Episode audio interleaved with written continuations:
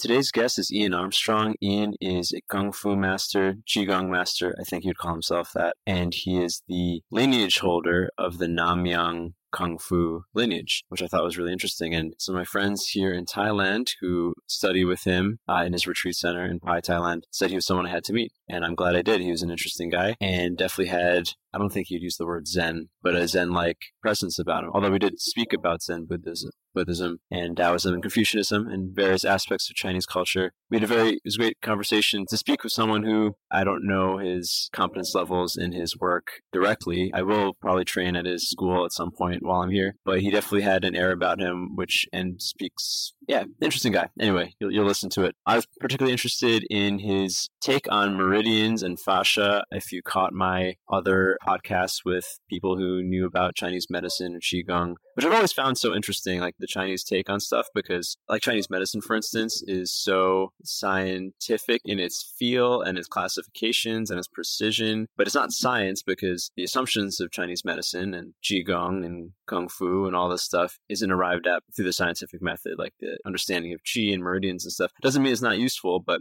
that's why I kind of asked everyone from this world about their take on it. And I really liked his, and yeah, I never considered that fascia and meridians tied together. Anyway, I'm not going to give away what's in this conversation. If you hear background noise right now, it's because I'm still in Thailand at my friend's place in their very Thai home, surrounded by rice fields. There's a mountain and there's lots of bugs and animals everywhere.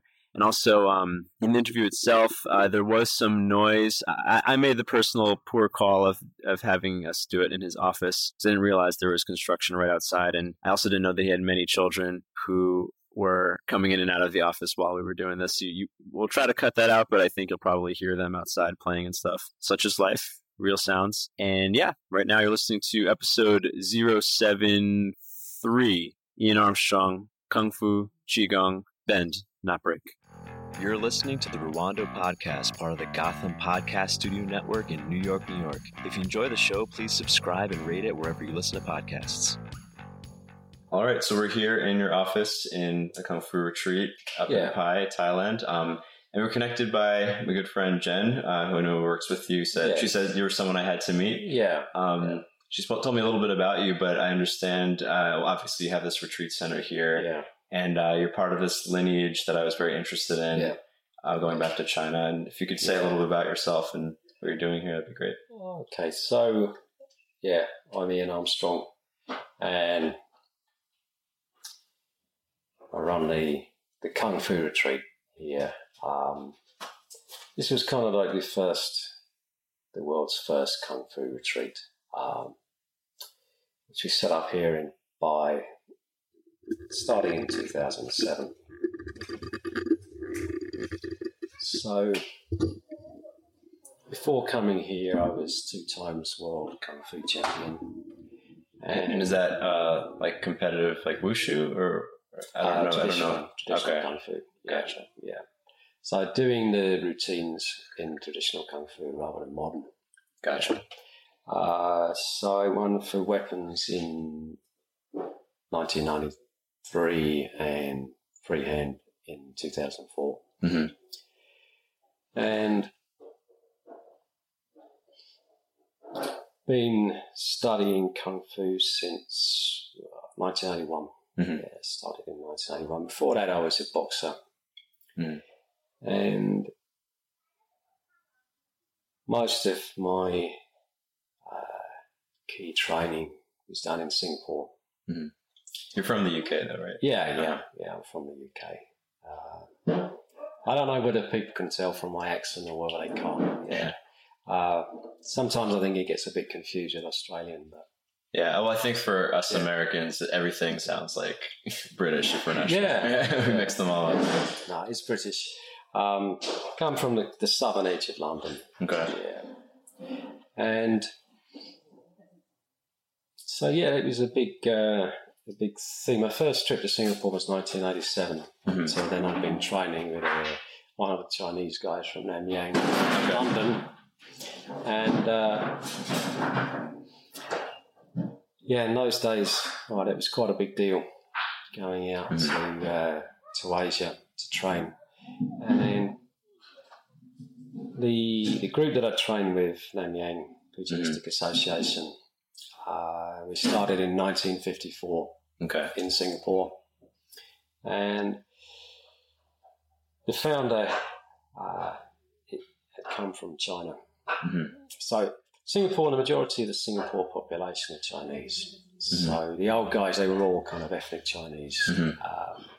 Living in Singapore. Master Ung was born in Fujian province, China, in 1924. Okay, and he was your teacher? No, he was the one who started the... Gotcha. And so he lived right through the Japanese occupation of China, mm-hmm. in the period of the Second World War. And then after that, when the Japanese withdrew, you got the Civil War, mm-hmm. in China, and he fought in the Nationalist Army. And then when they were pushed out of China, he went to Singapore, set up instead of Taiwan. Yeah. Right. Okay. Yeah, that's right. Yeah.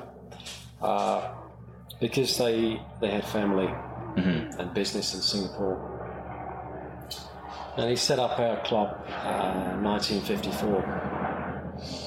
And it's been going ever since. He died in 1984 and was succeeded by my teacher, his Master Tan So Tin. Mm-hmm.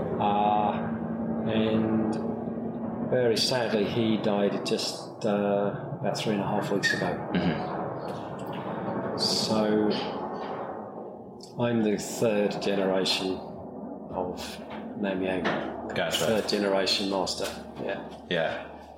So I don't know if I'm using the right terminology, but you're like the holder of this lineage. Like, yes, this is passed on, and you're the one who has this whole tradition of. Yeah. Yeah. So I was the first disciple student of Master Tang. Mm-hmm. So I did the kind of initiation by Shu under him in 1994. Mm-hmm. Yeah. And obviously, we're a family. We've got a big extended Kung Fu family. Mm-hmm. So some of Master Tan's generation are still alive, mm-hmm. in Singapore. And as well as me, there's lots of other students of Master Tan. Mm-hmm. But I was the most senior one because I was the first one. Yeah. Gotcha. And I'm curious how this works. I mean, I don't know a ton about Kung Fu. I did box, and I'm interested in the martial side. But as far as, like, the word that peaked for me was, like, lineage. Like this special knowledge that's being passed. Like, how is it that someone is chosen? Is it just the most senior? Or is it the one who's willing to take it on? Or... So it reminds me of, like, Jedi stuff. Yeah, you know, like... yeah, absolutely. What we seek to do is to continue our family, mm-hmm. and continue our teachings, because there's a great deal in the teachings, which I'm sure we'll talk about in a little bit, mm-hmm. and we really don't want them to die. Mm-hmm. And there's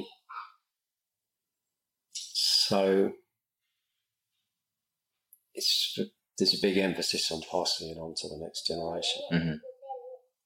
But obviously we want to kind of safeguard the fact that people are good enough to pass it on. Mm-hmm. So the teacher will work on the next generation. Who are the people that are going to pass it on? And they're the kind of closest students. And each teacher will entrust the next set of teachers, mm-hmm. to carry on the art, carry on the lineage. Mm-hmm. And it works like a family. So if the teacher is the father, then the teacher's teacher is the grandfather. Hence you get master, grandmaster, great-grandmaster. Uh-huh. And of the teacher students, you can kind of have the elder brother, and then the next one down. Yeah. You have this seniority thing, which in Asian families is always very important. It's, your position in the family. Are you the older brother? Are you the younger brother? Younger sister? So it's the job of the master to kind of safeguard the art and regulate the art and make sure that they're basically quality control. Mm-hmm. So something, this is somewhere where things like Kung Fu and Qigong are very, very different from, say, yoga. Mm-hmm. Now, I remember speaking to a friend who's a yoga teacher and about the kind of commercialization of yoga and the subsequent dilution. Mm-hmm. I mean, yoga is really a kind of very spiritual practice, a meditative practice for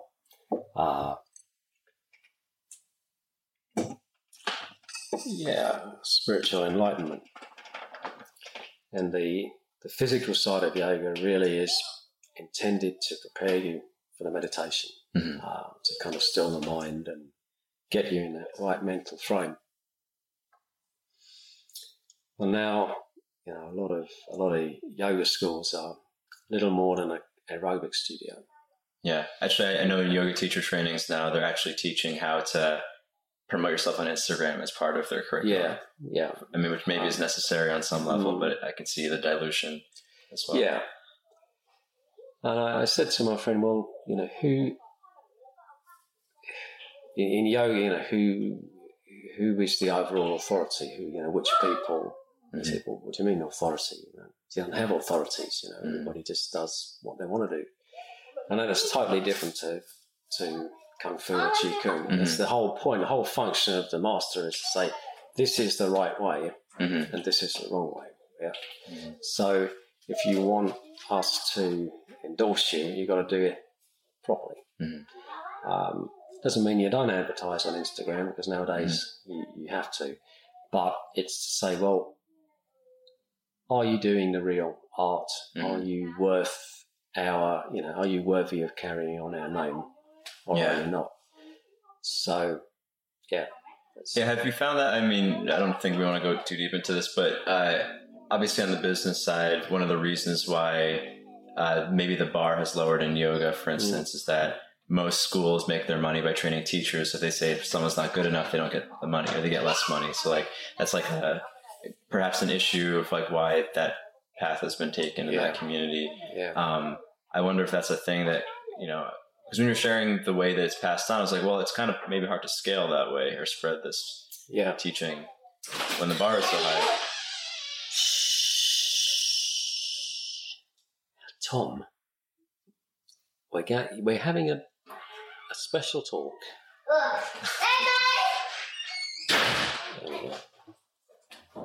Sorry about that. No worries. I can't remember what I was saying. So, maybe that's why we're still really small, because we're very insistent on maintaining the standards. Mm-hmm. But we are trying to gradually expand.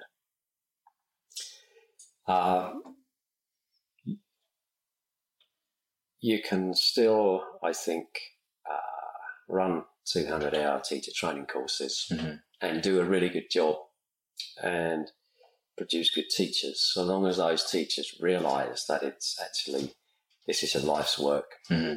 and you've got to really devote your life to this practice and mm-hmm. constantly strive to get better. So everybody has to start somewhere. Mm-hmm. But in terms of saying, well, what is yoga? What is it all about?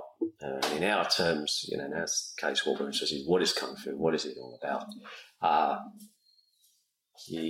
Somebody needs to maintain the standard. Mm-hmm. And if it becomes little more than a workout, then it's gone. It's gone wrong. Yeah. Mm-hmm. Somebody needs to step in and say, no, this isn't right. We need to fix mm-hmm. this. So can you share a bit about like what it is then? Because I've studied different martial arts, but I know even the term Kung Fu is used very widely. Yeah. And I know you want to speak about the Qigong Kung Fu relationship. Could you speak a little on that? Yeah. Kung Fu is a difficult thing to define. The term means hard work over a long time.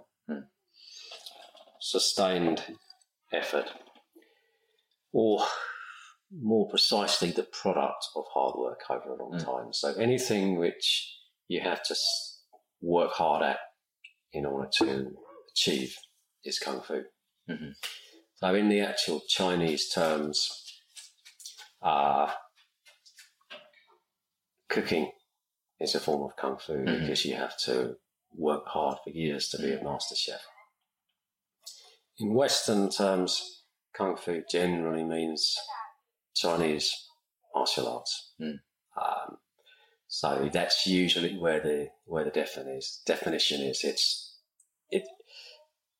It's a kind of catch-all term for Chinese martial arts and related arts, distinguishing them from, say, Japanese or Thai or Korean. Yeah. So with the Japanese martial arts, you tend to call each one by an individual name. You've got judo, you've got jiu-jitsu, you've got karate. In China, there's just so many that it's mind-bogglingly confusing. You know, I mean, maybe 10,000, maybe 100,000, depending where you draw the lines. Because China's got a lot of people, a lot of remote areas. So when we say Kung Fu, we're meaning Chinese martial arts. Yeah, I think, I came to Thailand actually to study with Mantak Chia, you're familiar with. I think in his books, he coined the term sexual Kung Fu, which was maybe laughed at one point, but it's understood like sexual cultivation practice. Yeah, that's right. It's a practice that you develop over time. Therefore, the term Kung Fu is appropriate. Similarly, Qigong is a form of Kung Fu because it's something you have to work on, you have to study, you have to experience, you have to practice. So there is a lot of overlap between Kung Fu and Qigong because the Kung Fu has been... Kung Fu was developed in China, so it's all based around what we could call Chinese traditional science that draws on, you know, all the ideas of Chinese medicine, qi circulation around the body. So whereas modern Western sport draws a lot on kind of modern sports science, Kung Fu draws on traditional Chinese science, and qi keeps coming into that. You know, the qi is the basis of feng shui. I mean, feng shui is really about how the qi circulates in your home. Chinese medicine is about how the qi circulates in your body. So, and qi is the energy that fuels Kung Fu. So, and actually, you have a lot of different branches of Qigong. So we focus on partly on Qigong for health, so to keep the body in good shape, keep the mind, the breath in good shape, so that we're fit enough to practice. And then also on the martial Qigong for strengthening, developing the body, being able to absorb stronger blows, being able to deliver stronger blows. Whereas other people, maybe they go into the kind of the medical side of Qigong, and they're looking more at using it as a type of Chinese medicine. And then you mentioned Mantak Chia. Obviously, his one of his specialisms is the sort of the Taoist sexual Qigong practices.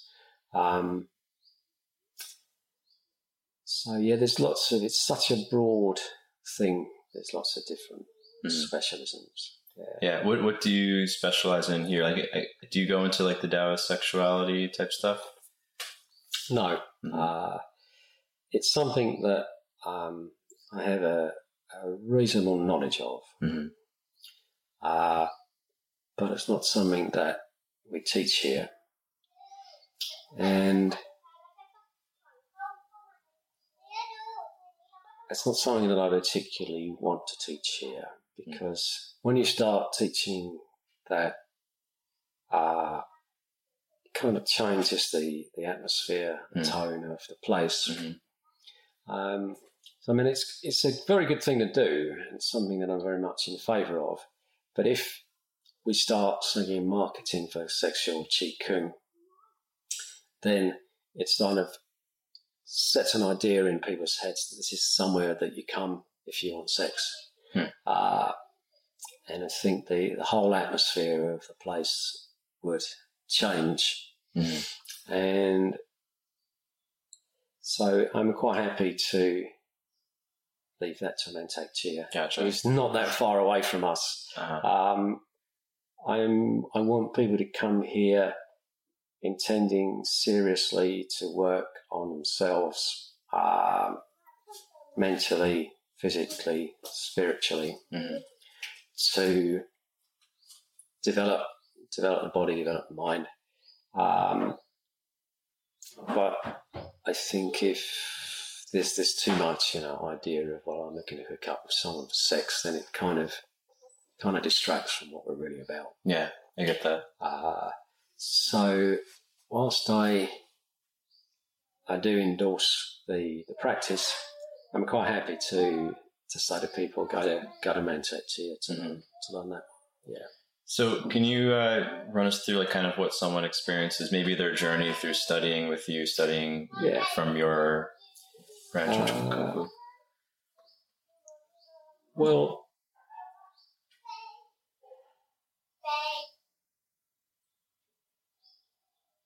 yeah, it's an interesting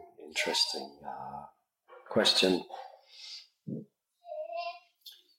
Kung Fu began with the monk Bodhidharma from India, who was appointed head monk at the Shaolin Temple. Mm-hmm.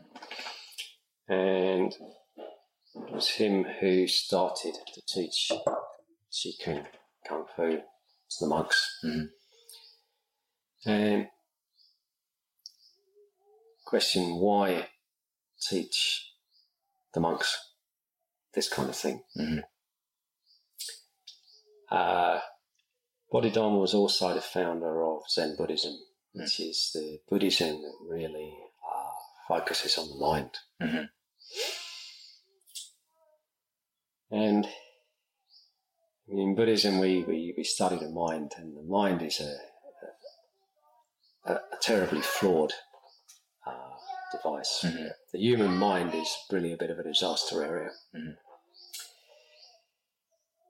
And in order to elevate ourselves, we need to elevate the mind.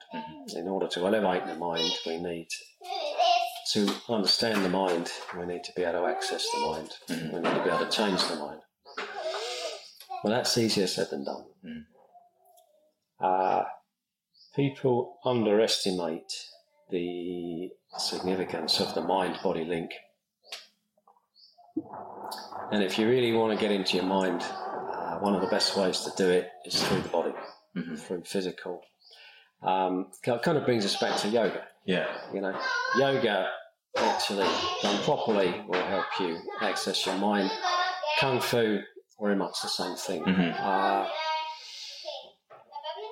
We connect left brain, right brain, conscious, subconscious, mm-hmm. hair brain, body brain,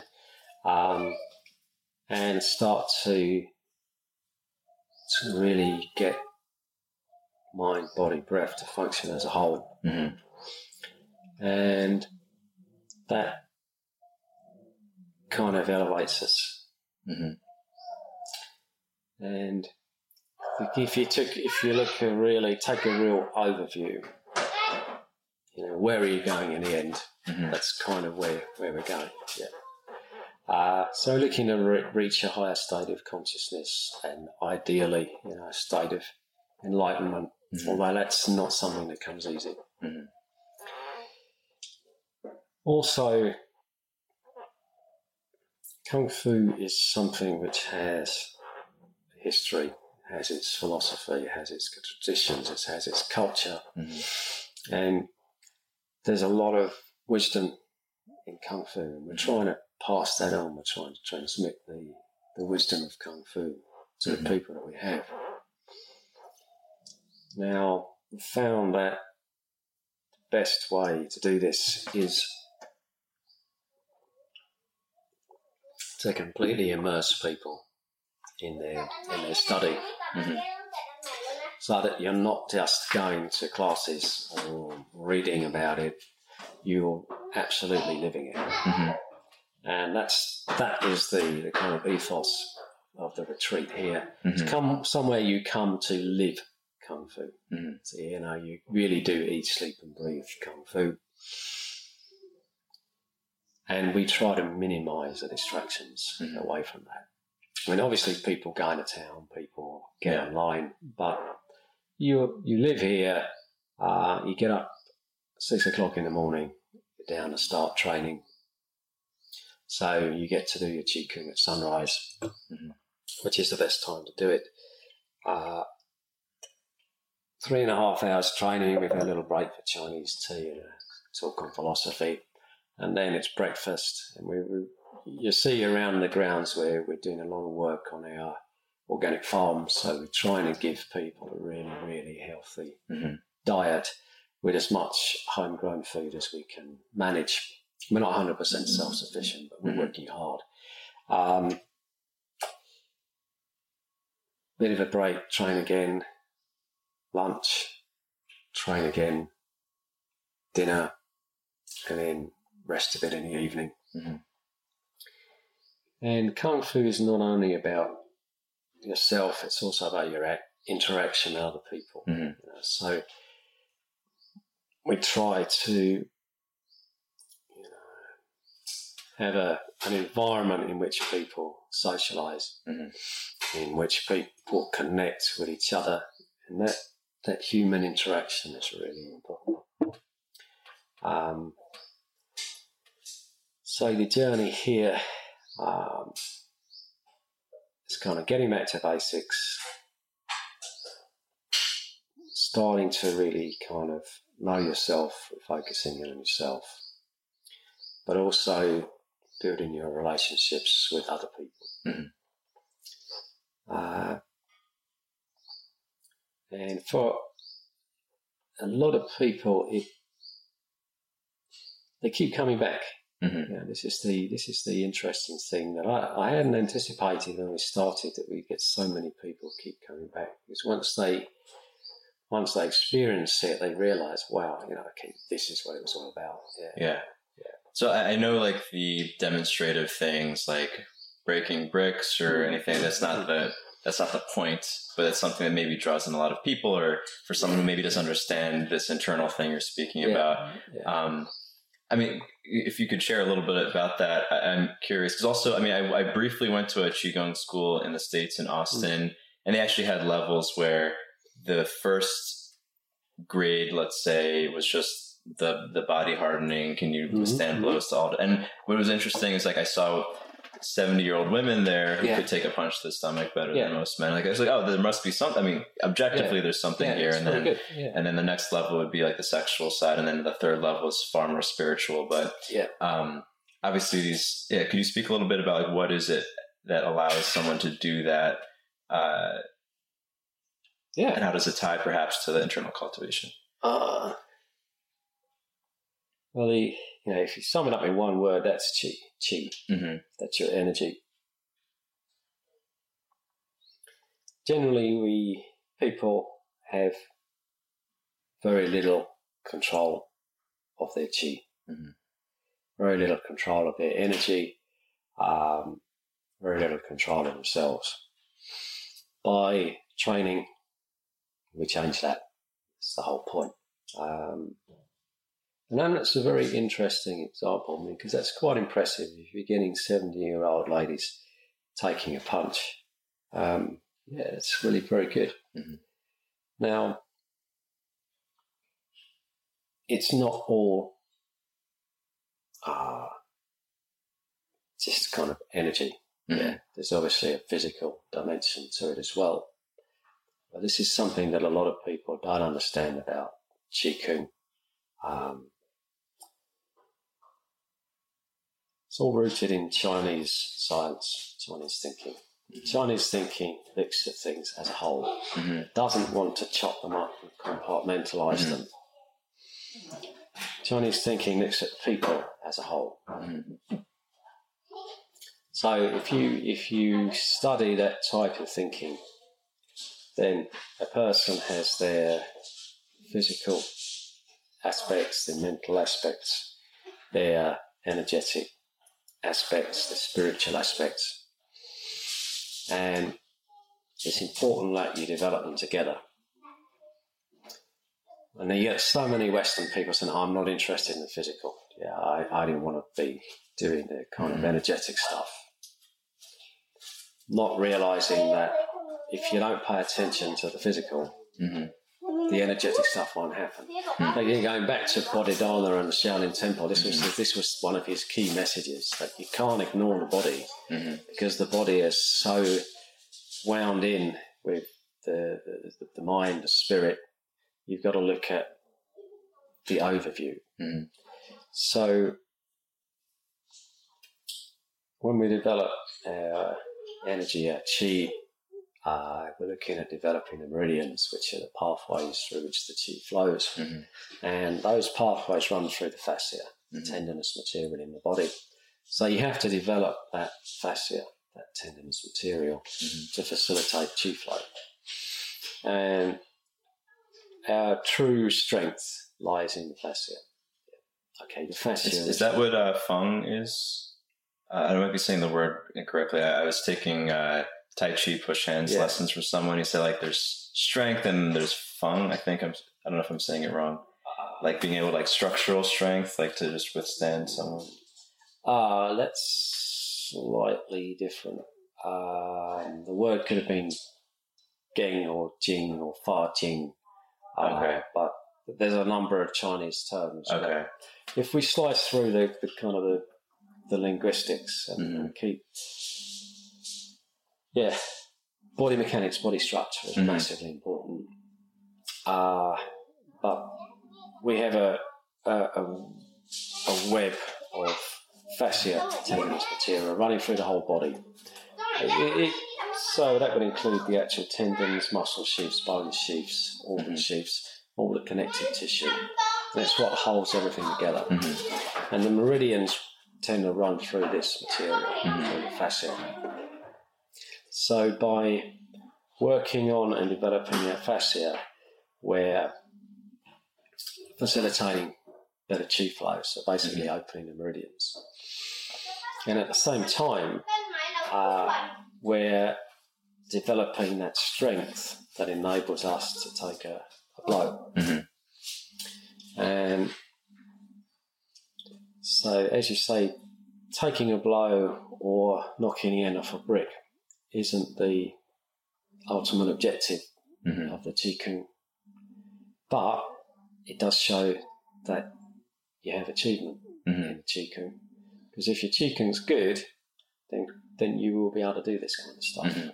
And if you're not able to do it, it kind of raises questions. So it's kind of like a test metric or something. Yeah. Okay. Yeah. And I guess, ultimately, in the true sense, if your development in your qigong, your kung fu is very good, then you will be a healthy, positive person who's successful in life. You'll be a good person. But people will like to see things. People want to say, well, give me something that I can see. And being a healthy, positive, successful person isn't something you can really do for a demonstration. Right. On the other hand, if you want to demonstrate your achievement in qigong and you say you wash your face in broken glass and bend a spear on your throat, then it's like, okay, yeah, now I've got it. That's visual. Yeah. Is it always tied to, because I'm thinking like the Marine Corps does body hardening drills, which I think are not that different than some of like I don't know if like Iron Shirt stuff I've seen. Like they seem, I don't know, maybe they're very different, but mechanically they seem the same. I'd imagine there's probably many people who do body hardening in the military who maybe don't have any of the internal benefits. Like they don't necessarily line up, right? It's maybe possible to fake the, or like, get the demonstrative effect without the internal effect? Well, part of how we would see it is that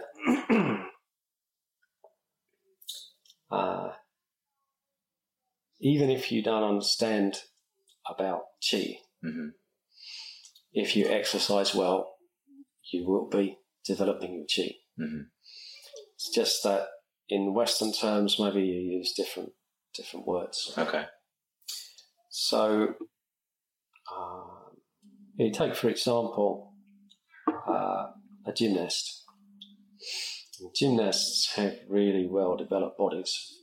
They have great posture, and they have this kind of elastic, explosive strength, which is exactly what we're trying to develop in Kung Fu. And, you know, when I look at a gymnast, my reckoning is that their qi flow will be really good. Mm-hmm. And they're not practicing, as they see it, qi kung. Mm-hmm. But they are practicing things which really benefit your qi flow. Mm-hmm. If you take your guys in the Marine Corps, then a lot of what they're doing may well be benefiting their qi flow. Mm-hmm. It's just that they don't use that word. In qi, you can actually interpret qi as breath, mm-hmm. as air, gas, oxygen, but anything which develops your breathing technically is qi kung. Mm-hmm. So through the kind of practice that those guys put in, they probably are benefiting in qi a lot. Having said that, out of interest, there's different approaches to body toughening. Mm-hmm. And the Western way is often all about hardening, mm-hmm. whereas the Chinese way, if it's done in the deeper sense, is about being pliable, mm-hmm. being flexible. So if we take your kind of classic Taoist thinking, mm-hmm. Take a brick. Wow, that's pretty hard, tough and strong. You look at it and wow, yeah. But we know for sure that if you hit the end of it sharply, it'll crack in half. Mm-hmm. So maybe it's not that strong after all. Mm-hmm. If you take a hard rubber brick, mm-hmm. that has a degree of flexibility and bend, and you could hit that brick all day. And it doesn't matter how good your martial arts is, it's not going to break. Mm-hmm. It's going to bounce every time. So, actually, which one's stronger? And if you may have noticed that in one of the favourite themes in Chinese artwork is the bamboo. Mm-hmm. And you get these kind of black watercolour paintings of bamboo. And bamboo is supposed to kind of epitomise the Tao. Mm. So it's incredibly strong. It's also incredibly light.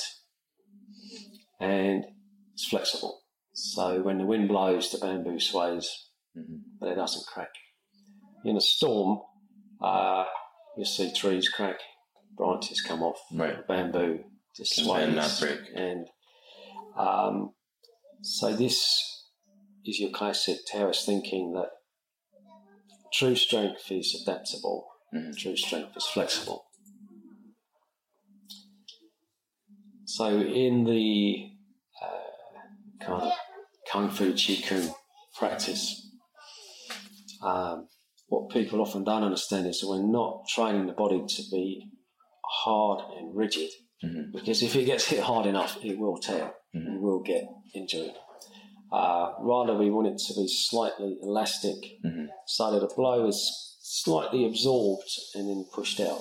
Mm-hmm. And by having the right level of elasticity, mm-hmm. Then we can achieve the result. So that may be slightly different. So how I do it in the Marine Corps. Yeah, I'm not sure. I'm actually curious a lot about this fascia stuff because, from what I understand, even Western medicine didn't really give it much weight till relatively recently. I'm not sure, from what I understand. Oh. And I've actually asked a few other guests on the podcast, about qi movement, and how. Like, I have a friend who's been on who's getting his doctorate in Chinese medicine. And I was asking him, how do people know what qi is, or how do they know where the meridians are? I forget what he said, actually. It was a couple of years ago, but you're saying that these pathways are in through the fascia, as far as we know. Yeah. So you could... Yeah, qi in its properties is very similar to electricity. Mm-hmm. And you could visualize meridians as pathways through the fascia, which are conductive of qi, which have a high conductivity of qi. So you have this electric-like energy, and electrical potentials can move through the body. Mm-hmm. There's no doubt about that. Science doesn't disagree with that. And inevitably, there are going to be certain routes through the body that are easier to flow through. And that's how I would describe the meridians. And by working our bodies in the correct way, we can actually very much increase that conductivity. Yeah, that makes a lot of sense. This is probably the best model of understanding I've heard, because even practicing Mantak Chia is, I mean, maybe it's not his, but the microcosmic orbit. Yep. I've always felt a blockage in my thoracic spine. I didn't really put it together until recently, but I've also had injuries in that area where I'm sure my fascia has been knotted up. Like I've pinched fascia on my back. I was like, I actually felt less sensation there. Yeah. And I guess those are an obvious connection. Very likely you have scar tissue in the fascia. And fascia has a grain, like wood has a grain. Mm-hmm. So generally all the strands run in the same direction. Mm-hmm. When you get scar tissue, they're all kind of knotted together and tied up, and that substantially reduces the conductivity of qi. Mm-hmm. With a great deal of practice over a long time, you can pull the strands straight. It's like untangling a very big ball of tangled up string. So it's kind of good news. There's no hope, but. Scarring in fascia will inhibit qi flow, and the thing is, just keep stretching it. Yeah, always keep stretching it. So actually, I mean, I don't know how related it is, but I had knotted fascia on my left side, and it was actually affecting my sensitivity in my left hand, which goes along with everything you're saying. And then I think, I don't know if it was related, but I actually broke my elbow doing kind of basic martial arts things. I think everything was knotted, so I couldn't hold it together, perhaps. But anyway, this is all to say it's changed my entire philosophy of training. Yeah. Like, my assumptions were very American, I think, and train till failure, go hard. Yeah. And I've been following actually Russian philosophies more of never training till failure and going for slow volume. I don't know if there. I'm curious if there are maybe Taoist principles or Kung Fu principles around fitness or that are anything you can share. Certainly. Take the middle way. Mm-hmm. Yeah, don't go to extremes. If I sum up our view of how you should train, here we go. We want our training to support us through our whole life and keep us healthy in old age, fit into old age. And if you look at traditional martial arts from Eastern Asia and also yoga, both of them have that kind of built in. The assumption is that you want to end up being one of those amazing old guys who can do all this astounding stuff even though they're 80 years old. And, you know, the one I always kind of spring on people, picture your kind of ideal martial arts master. Mm-hmm. And it'll always be different, but it's almost invariably an old person. Mm-hmm.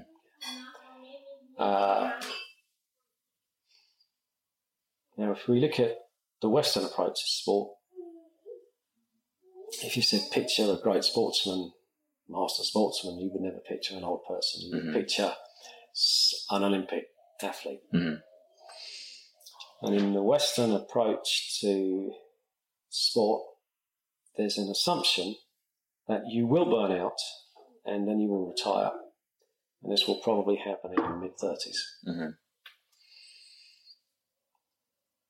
And then you're kind of,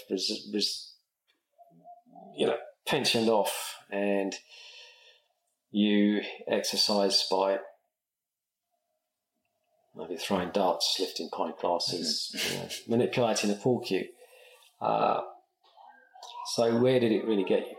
Mm-hmm. Now, your classic Western sporting approach is you've got to be faster, you've got to be stronger, you've got to go longer, you've got to jump higher. Mm-hmm. So you push yourself to extremes, which is exactly what Taoism cautions against. Mm-hmm. You concentrate on your external body, particularly your muscular system. They also do a lot of cardiovascular, but there's a lot of development of muscle. Mm-hmm. The muscle is often developed in conjunction with fascia. You can't mm-hmm. do it any other way. But sometimes at the expense of fascia, right? Sometimes at the expense of fascia, and it's very external. Very little attention is paid to the internal organs, mm-hmm. and all that muscle and all that going to the extreme is putting more and more stress and pressure and demands on your internal organs until you hit a point where the organs simply cannot keep up with the demands that have been put on them, and they start to suffer. Mm-hmm. And at that point, when your organs just can't maintain your external body and all those demands, we say, I'm getting too old for this. Mm-hmm. I'm getting too old for football. Mm-hmm. Getting too old for whatever I'm doing. Going to have to retire. Mm-hmm. And there is typically no kind of pathway of development after you retire from competitive sport. Mm-hmm. So, take American football. Mm-hmm. You're gonna finish. You're gonna burn out. That's the same for boxing. Yeah. As a boxer, you will hit a point where you're done for. Right. And there's no plan after that. Yeah. Therefore, it's Western sport almost plans to put you on the scrap heap. Right. Halfway through your life, which, if you think about it in those terms, is completely crazy. Mm-hmm. Like I say, the old style Asian stuff, the kind of Indian stuff, Chinese, mm-hmm. further east, views that as silly. And it's all about building you up progressively through your life, mm-hmm. so that you do become that old master who is astounding, even though they're really aged. Yeah, I think my elbow break recently was kind of like a wake-up call. Okay, I'm not going to be a peak-level athlete in this mm-hmm. lifetime. Mm-hmm. I might as well at least train for longevity so that I'm fit later. And it's been, I didn't realize how much it was going to be a shift of like how I even like lift a single weight or anything. Yeah. So as far as like performance fitness, is that ever a focus? I mean, it's not like, I assume you don't ever like really focus on the muscles by themselves, or. We try not to be. Because actually, I mean, one thing that drew me to Shaolin was like seeing these documentaries of relatively old monks doing flips and jumping higher and what you would expect from a 20-year-old athlete.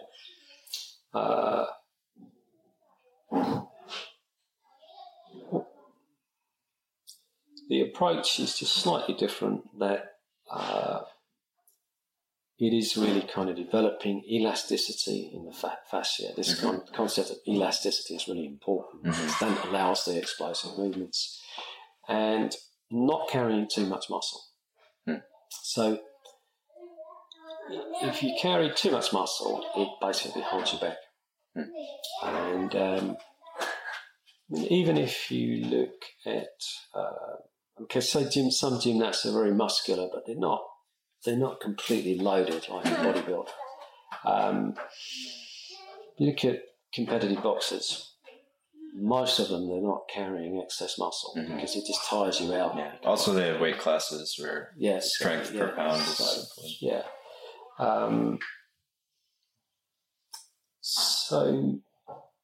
Yeah. Even in a situation where you have to be very competitive, building too much muscle is a mistake. Mm-hmm. But if you follow the right practices, then you can still maintain this your physical ability into old age. And that's what we're trying to promote. Mm-hmm. So I actually wanted to ask you about this earlier. Let me just make a note. So don't forget anything. I'll go back to this. As you're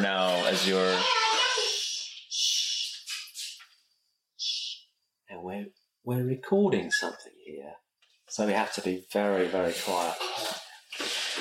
I was going to ask you, like, as you are now the heir of this. Of this work, what is next for you in this? Are you looking for, like, you're going to promote one of your students? Are you looking for a disciple? It's a really good point. What I'm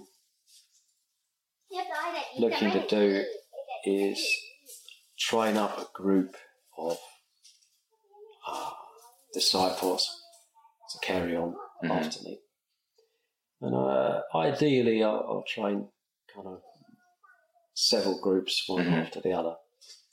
I've been very focused on that the last couple of months. Mm-hmm. But I need people that are really kind of dedicated, and that it's not just the physical knowledge, it's the kind of understanding the philosophy, understanding the ethos, understanding the culture. And, you know, if you rely on one person and something goes wrong, right, it crashes. So I'm looking to get a group of people and get them working together, and very much with the view to transmitting the art in its entirety and in a complete form, and preparing the people to, you know, do the same thing to get ready the next generation and pass it on. And I really do think it's got a lot to offer a lot of people. Mm-hmm.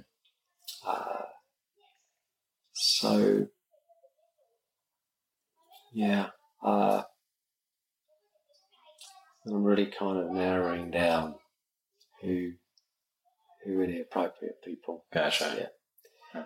And your students must know this, right? So is there some sort of maybe competition between them, or are there people gunning to be the heir? It's interesting.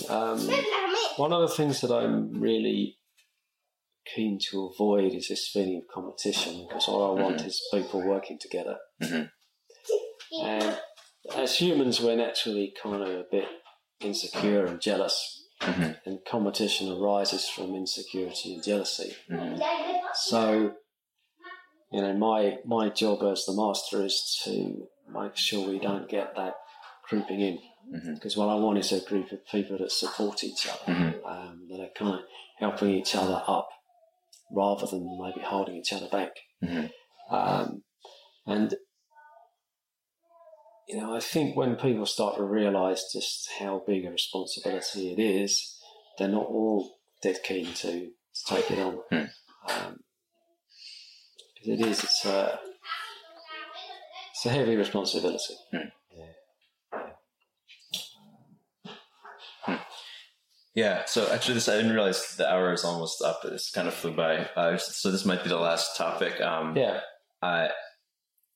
You've mentioned Taoism. I didn't know that there was like a overall connection between Taoism and Kung Fu. I mean, is that the case? Like are they kind of woven together? I would say yes. There's a lot of philosophy in Chinese Kung Fu. Mm-hmm. And in a way, you can say it's the philosophy of China. Mm-hmm. And Chinese philosophy is influenced particularly by three schools. Mm-hmm. You have Taoism, you have Buddhism.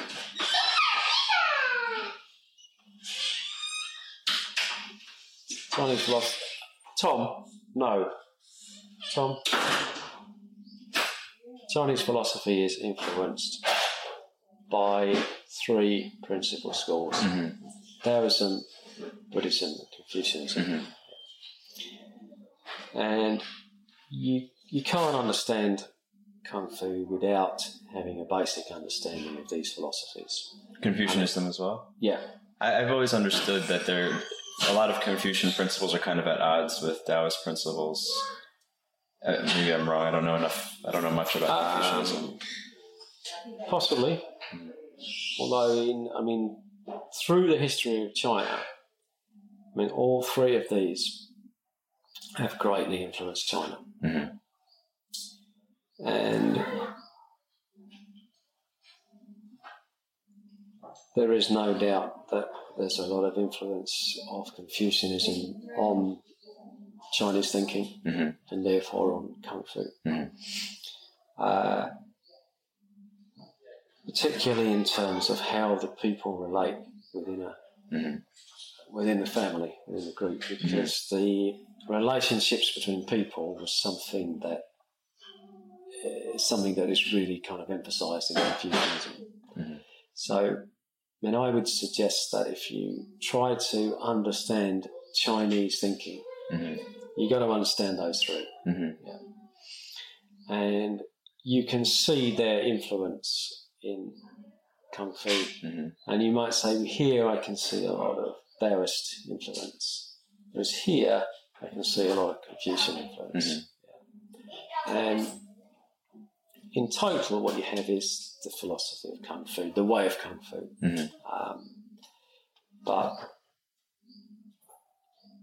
there's a huge amount of Taoist influence in Kung Fu. Mm-hmm. Kung Fu schools tend to be divided into those of kind of the Buddhist side and the Taoist side. Mm-hmm.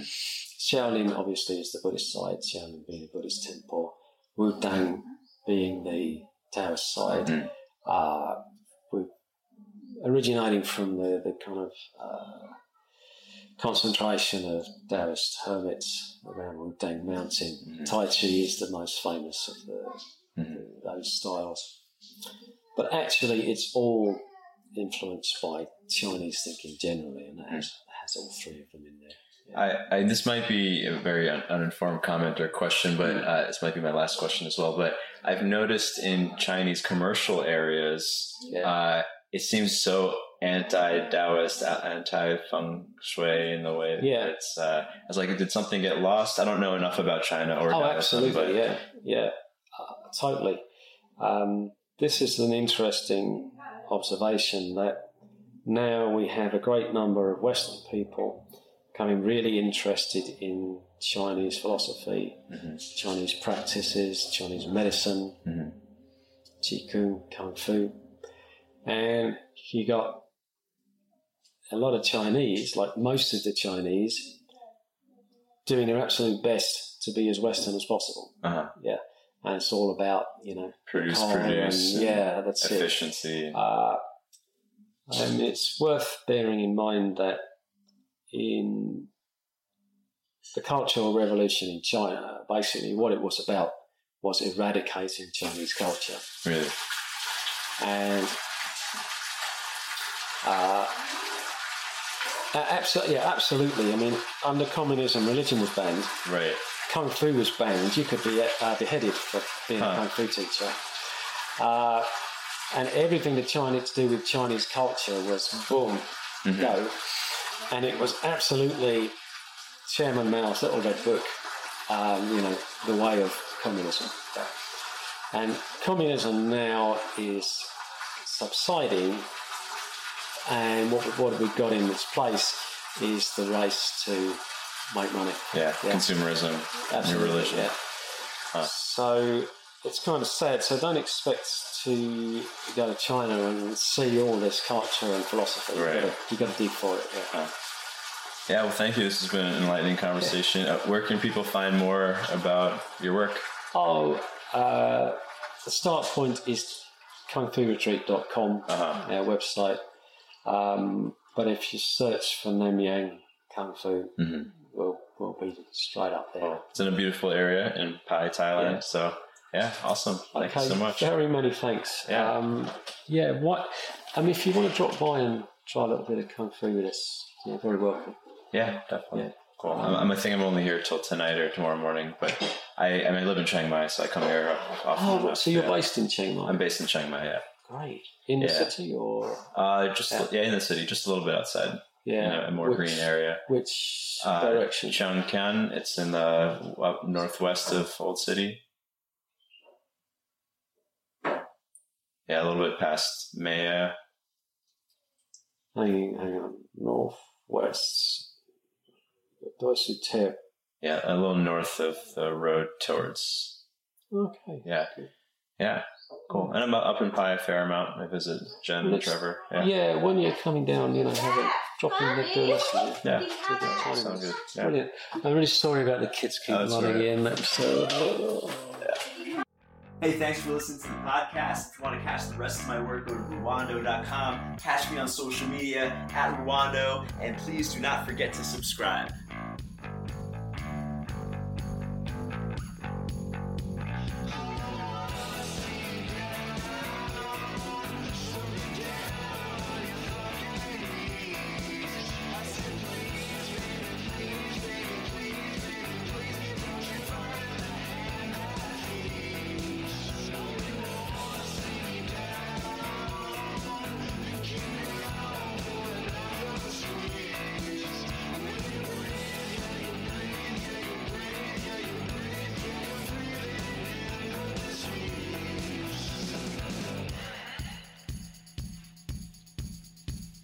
True.